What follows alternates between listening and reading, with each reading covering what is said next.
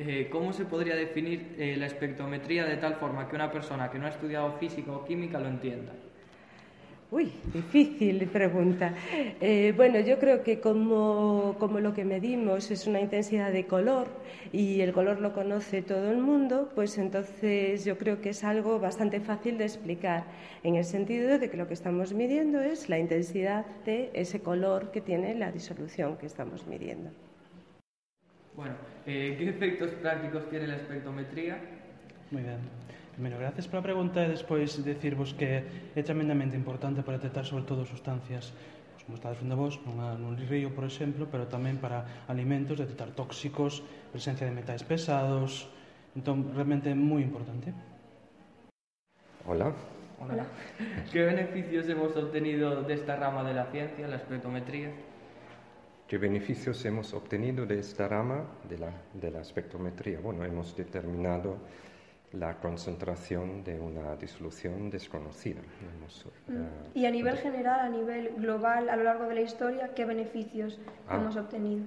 En general, la espectrofotometría o espectroscopía en general es una ciencia muy, muy antigua y muy potente, como hoy en día se utiliza en muchas ramas de la ciencia, en bio, bioquímica, en, eh, por ejemplo, se utiliza para estudiar interacciones entre moléculas. Se puede determinar si dos moléculas se unen o no, si un fármaco, por ejemplo, se une a, a una proteína o al A D N, todo eso se puede medir con luz, parecido a lo que hicimos aquí, ¿no? Se mide eh, cuánta luz absorbe la, eh, el fármaco o la proteína sin, cuando están por separado, y después se miden juntos, se ve si hay un cambio, se puede determinar si se unió o no y cuánto, en qué concentraciones, a partir de qué concentraciones se unen.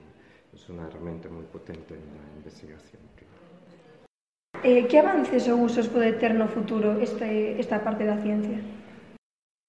Bueno, esta parte, hablando de la luz, ¿no?, y de espectroscopía, eh, precisamente ahora está, ha, ha visto un desarrollo muy importante últimamente. Hubo hace dos años un premio Nobel, por ejemplo, para este tipo de técnicas de poder estudiar moléculas incluso a nivel individual. Hoy en día con el premio Nobel fue por una técnica que permite ver unas, una sola molécula, la luz que emite una sola molécula y, y observar esta molécula en el tiempo, ver cómo se une con otras moléculas, y dónde está, cómo cambia. Eso ha llevado a, a muchas técnicas nuevas que se basan, basan en esta detección de moléculas individuales.